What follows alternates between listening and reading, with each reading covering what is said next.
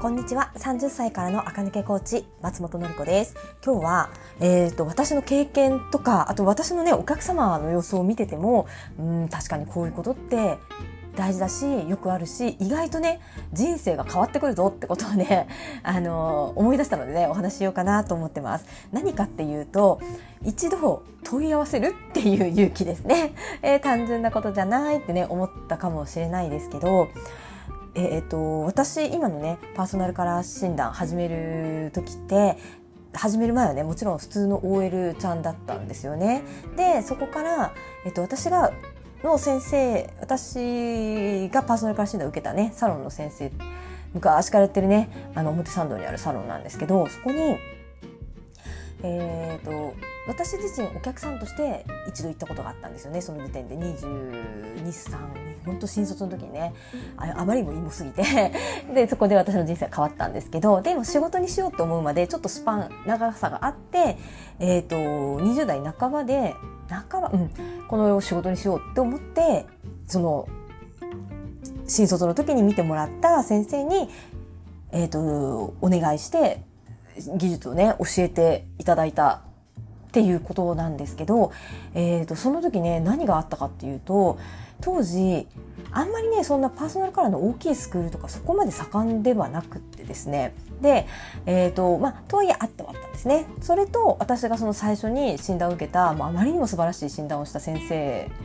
でどっちに行こうかなってその先生の方も個人サロンなんですよね。個人サロンで一応えっ、と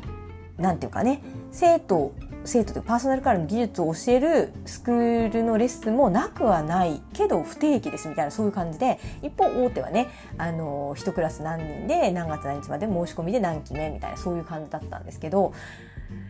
私は結局それであの元言ってたねその表参道の先生のところに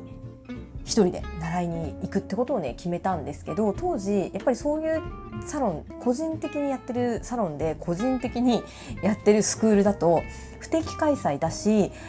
大体ねやってないことが多いんですよね。でえー、と人数が集まり次第開講ですみたいな形だったんですけど私はもうその時にそのホームページで、まあ、今はやってないですって書いてあったんですけどんでもやっぱりこの先生から多分習うのが一番いいだろうって思ったんですね。パーソナルカラー診断ってうまくちゃんといい先生に出会えたら一生に一回受けるだけで済む診断なんですよね。だからいい先生に出会った人であればあるほど他のパーソナルカラーアナリストの診断を見たことがないと思うんですよ。で、えーそう。だからだどの先生がね良かったかってあんまりね比べられないもんだと思うんですけどその先生が私の先生ねもう誰と比べなくてもこの人一番分かりやすいでしょっていう先生だったんです。もうまあこれは分かりやすいっていうね。もう理論にものっとってるし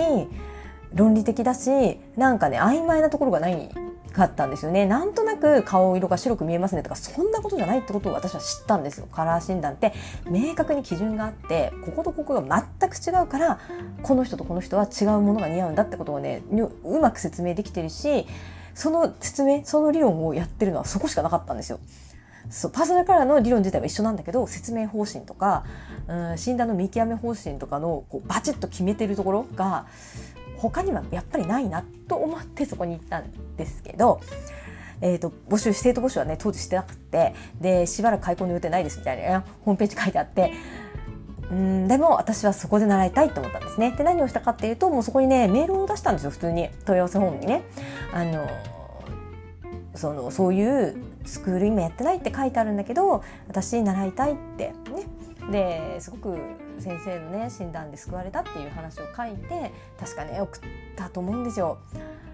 ダメ元でね。当時はだって1回しか会ったことない人だから。今やねもうすごくお世話になってますけど1回しか会ったことない先生だったので緊張しながらダメ元でメールしました。そしたらお返事が来たんですよ。なんて書いてあったかっていうとちょうどアシスタントの子が辞めるのでアシスタントを目指して習いに来てもいいですよって。びっくりじゃないですか？だって一人のために開講なんてしてくれないんですよ。だけど私たった一人のためにしかもちょうど先生のアシスタントが辞めるって。ね？こんなこうね？こんなナイスタイミングってあるの？みたいな。でまあ先生にとってもね私にとってもウィンウィンというかね。まあそんな感じで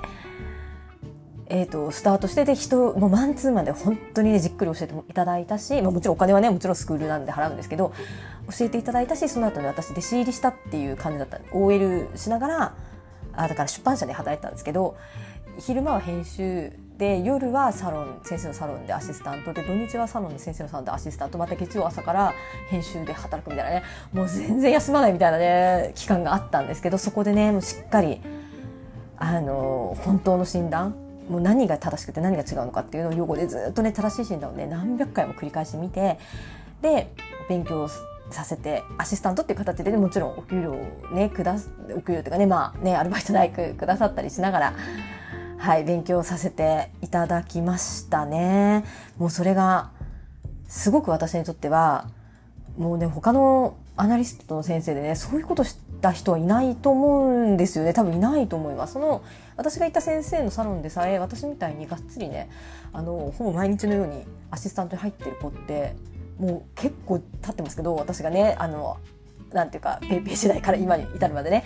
うんその間にねいないと思うので私ほど入った人はいないし業界で他のね、今となってはいろんな先生とね知り合うことがありますけどでもねアシスタントで誰かの先生の診断をねじっくり見て何百回もねあの重ね練習っていうかねを重ねたって人はやっぱりいないんですよね。だから私は自分の診断にねパーソナルカラーは特に自信があるんですけど、うん、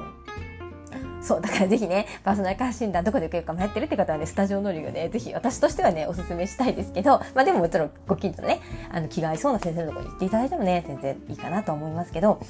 うん、でも私のこの今の仕事が始まったのってやっぱり、その当時は、ホームページ上は受け付けてないですって書いてあったけど、一歩踏み出して聞いたこと。ね、ほんとこのたったね、メール打つなんてただなんですよ、無料。だけど、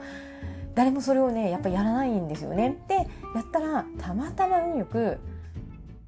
ちょうど辞める求人も出してないそのタイミングで私みたいなね そういうラッキーが起こったんですよ。で皆さんねここまで聞いてああそれはねあなたたまたまよってね私の時にはそんな奇跡起こるわけないわって思ったかもしれないんですけどそんなことないんですよ。私の周りで結構これが起こってるの。いろんなね仕事で。うん。そう。だから皆さんも何か業界に属してたら何かあると思うんですけどそういう時に多分セミナーとかあるじゃないですか。そこでセミナー資料とかにあのその業界のトップの人がねあの発表っていうかねえー、講演したら連絡先ついてたりしますよね。今日の今回の、え、ー、と資料とか内容について質問がある方はメール〇〇までね〇〇大学〇〇までとかねそういうやつね。そこで狙ってる先生がいたらねやっぱりそこに連絡する方がいいと思います。私の知ってる限りだと何人かこの方法でそこの直下にね入ってる人がいるの。すごいですよね。うん。求人なんてないしどうやってこのここの会社とかこのポジションでどうやって入るんだろうってね思うけどもう直その人に連絡取って入ってる入ってしまうって人ねいるのよ。で何が違うってもう本当そのメール送ったり電話かけたりその一歩やってみる。この精神だけ違うんだなっていうこと。ただですよね。だってメール送るのなんて。だけどチャンスをつかむ人ってそのぐっと一つだけ踏み込むことができる。もちろん失礼なメールなんて書いてはいけないですよ。もうどれ自分がどういうことをしててこれからこういうことをしたくてあなたのこういうところを学びたいとかね、まあ、そういったこと多分みんな書いてると思いますけど、うん、でその時に大事なのが やっぱりね皆さんの見た目もねかなり大事かなと思います。スタジオのりはあの転職を視野に入れてる方々もねあと昇進する方もね来てくださるんですけどやっぱりね外見って大事。大事それ一言につきますね。うんやっぱりそんな風に熱意があってやってきても写真がとんでもないとか会った時にうわなんかこの人不誠実そうとかだらしないそうって思われたらやっぱりね受かる面接も受からなくはなっちゃうんですよね。どんなに熱意があったとしてもね。で、えー、一朝一夕にそれがね明日面接だって突然分かって突然抜群にいい女になったりいい男になるとかっていうとそういうわけじゃないんですよね。やっぱり常日頃から爪を切っておきます。散髪に行っています。似合うお洋服を揃えています。メイクも人並みに綺麗にできますとかね。そういう状況を作っているからこそチャンスが巡ってきた時にパッてそのチャンスにねうん、つながる。そして花開く一人ねなれるんじゃないのかなってねすごく思います。実際ねスタジオ乗りに来たお客様もなんか私のおかげとは全く言わないですけどだけどうちに来た後になんていうかね成功するっていうとちょっとあれですけどするね。女の人すごく多いです実は。実はすごく多いですね。うん。あ賞取ったんだとか。あかなりこうお仕事のねあの社長さんとかやられてるとね事業主さん全然みんな若い女の子でも全然今ね一人で事業やってらっしゃるのであもうこんなに進出したんだとかねそういうことがね起こってるので別にうちに来たおかげとかじゃなくてそういうね人たちはだから何事にも万全の体制をね常に取ってるからチャンスが降りてきた時にパッと掴んで花開かせることができるんだなってねちょっとね思いますけどなわけでなんかすごい変な長い話になっちゃいましたけど私の経験上で私もねその今の仕事始める時の話以外にもいくつかやっぱりね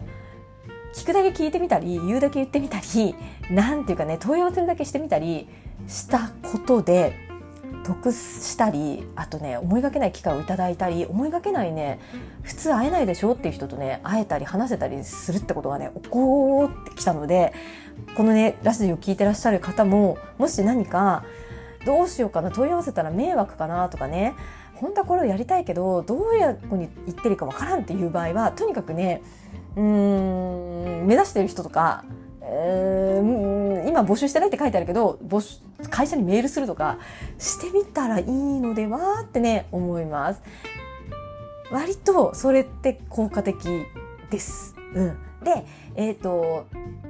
でねそのですが会社さんとかだととはいえねその後にあの面接のためにね書類送らなきゃいけないので絶対に写真はいいものをはい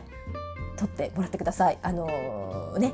無人機のところで撮るんじゃなくて あの写真撮ってくれるね。だって今3000円から5000円出せば人間がねちゃんと写真撮ってくれますからね。そこでちょっとプロフィール写真を撮る。でその時に似合う色でメイクをして似合う髪型にして、えーと、男性だったら似合うネクタイをつけてはい、あの写真を撮って履歴書を送ればバッチリ合格します。って言うとねあの詐欺になっちゃうから絶対しますとは言えないですけどかなりうんいい線いく方が多いかなと思うので、はい、ぜひ何か挑戦したい新しいことを始めたいなと思ってる方は一歩踏み出す勇気とあとね履歴書につける写真はぜひスタジオノリでパーソナルクラス診断をね受けた後に撮っていただくと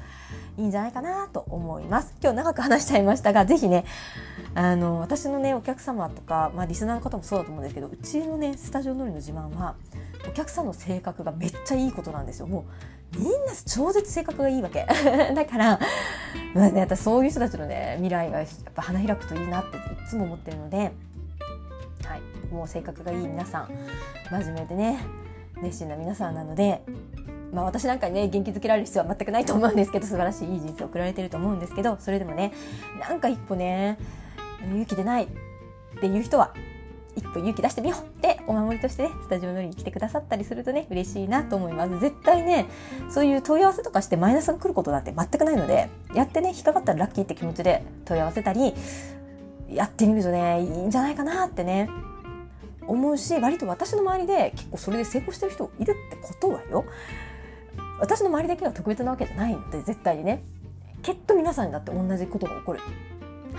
なので、ぜひ一歩勇気を持ってね、踏み出してみてください。で、私自身もね、最近何かね、一歩勇気持って踏み出すってことがね、できてない気もするので、私もね、何かまた新しいことにね、挑戦していきたいなと思ってます。今日も聞いてくださってありがとうございました。また明日も聞いてください。